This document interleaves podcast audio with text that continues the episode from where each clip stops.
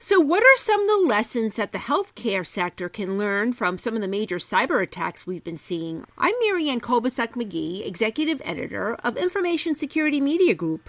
Today I'm speaking with Steve Moore, VP and Chief Security Strategist at Exabeam.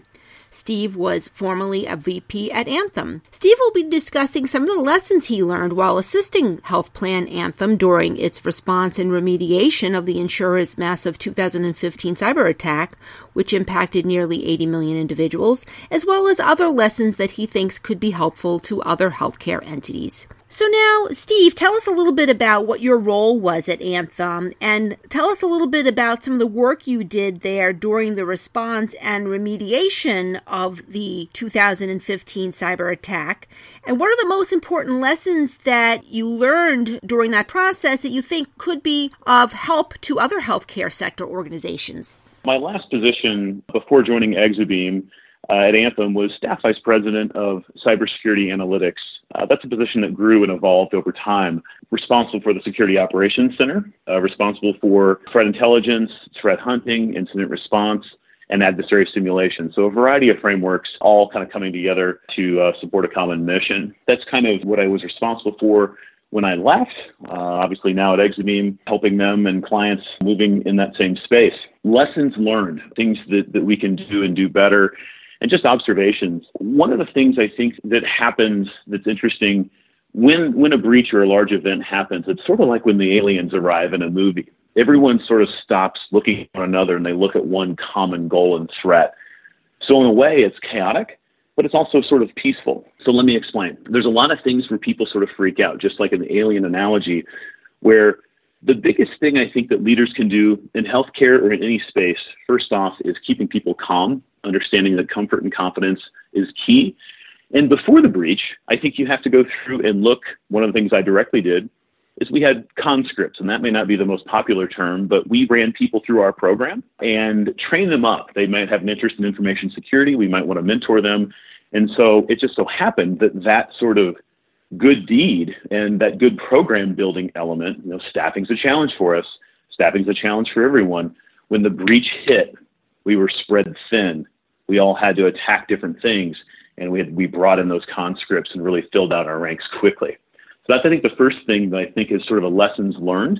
We weren't planning on having a breach when we had one, but I think that that action, that human action, keeping people calm and then pulling in those folks to assist because of all the other things that we had to do, like getting in and, and everyone gets pulled up. Everyone gets pulled up in the organization. You're meeting with clients, you're meeting with auditors, you're meeting with lawyers uh, you're leading a breach investigation. So your resources will be quickly depleted. So I think that's the first thing that I would share in terms of the lessons learned. That's kind of the, the first thing out of the chute that I would share.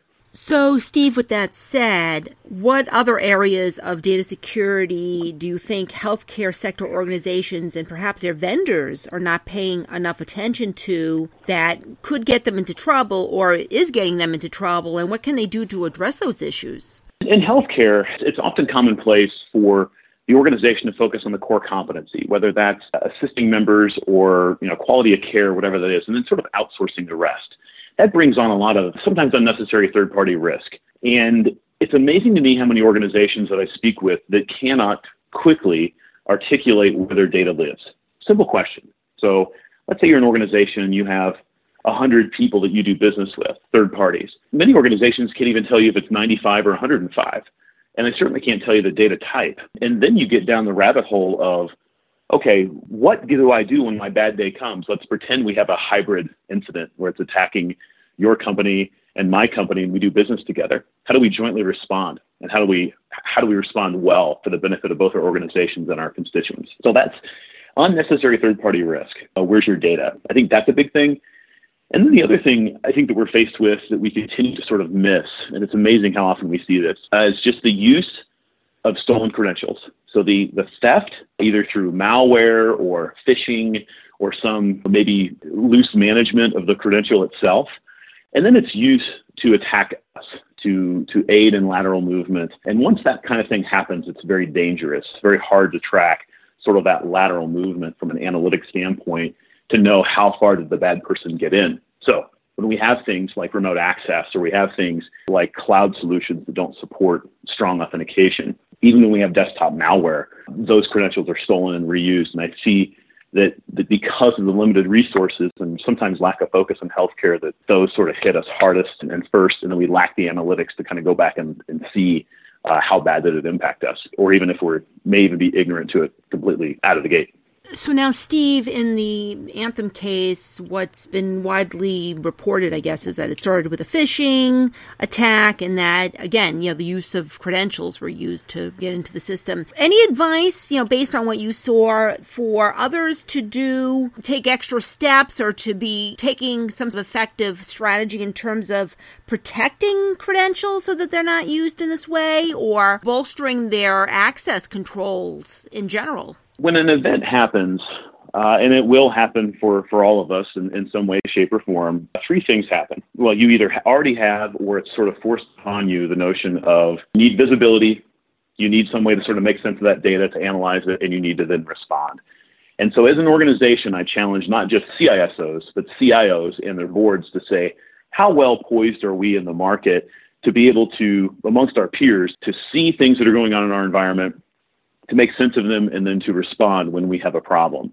That's really important. I think that we often miss, you know, we, we invest in a lot of tech, but we don't look back and say, okay, how do I fare in each of those categories? And then how does my maybe outsourcing or that third party notion affect that? Whether that's additional risk, do I have my data someplace where I can't see it, where I can't respond?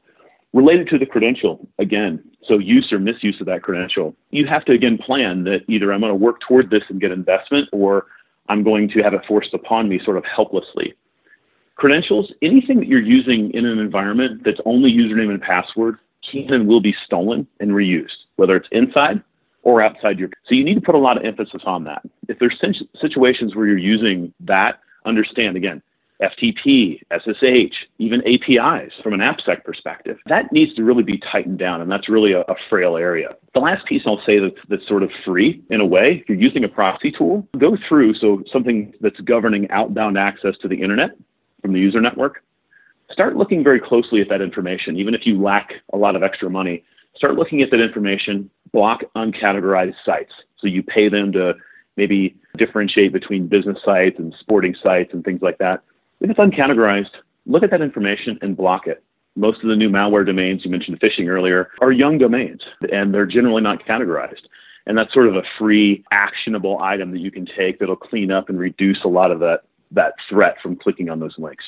And Steve, as you look at some of the other trends that have been happening this year and even last year with ransomware attacks, and then this year we have had the WannaCries and the non NotPetya's. Anything else that you think that healthcare entities and other organizations in the healthcare sector in general should be learning from these attacks that perhaps they're missing right now? Yes, I think that predictions are always fun, and we still have, we're in a situation on the healthcare side that there's still a lot of old flaws to fix. But if we're looking forward, I think as, as we look to maybe opportunistic or maybe even targeted attack, you have to follow the money.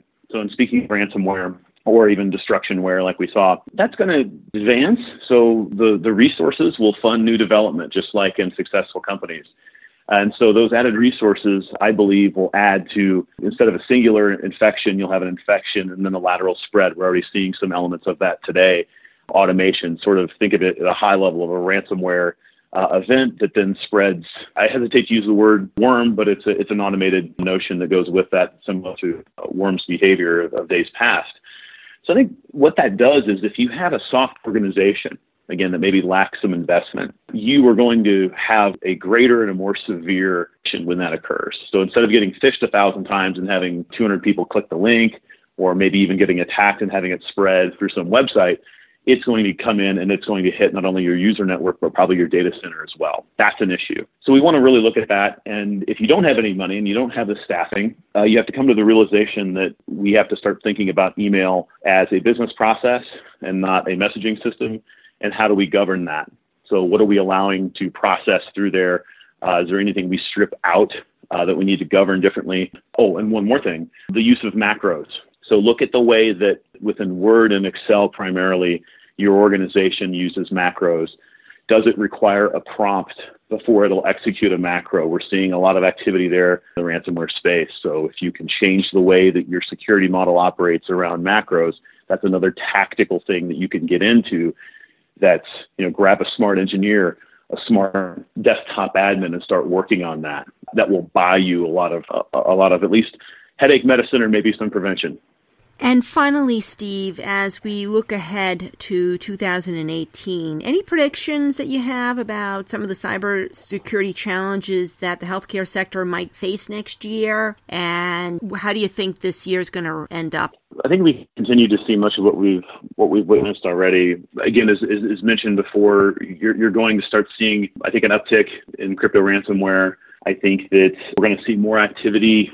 There's markets out there where credentials are are bought and sold in the in the dark web, and you know there were some clinics and some organizations uh, that I won't name that got hit that I know that you know, remote access was purchased and adversaries got into that environment and those credentials were used and to get in and move about the inside of the network. And it was never known because it was a good credential that was just used by a bad person. And so we have to be very conscious about that. I think that, that that's becoming, even that example, shifting from theft of medical information to then extortion of the executives. So I think that needs to be something in the back of the minds of those that run any kind of business.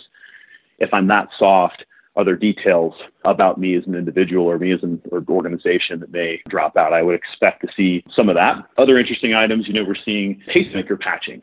And and that's uh, that's something that's been talked about. We we know that that's uh, medical device security is big. Some of the reports I read early that that's that they believe that that could be you could be attacked from upwards of even 100 feet away.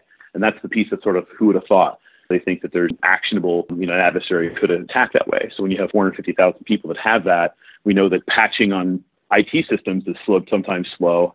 How slow would it be on a pacemaker? And what's it like to flash the firmware of, of something that's next to your heart? What's the success rate?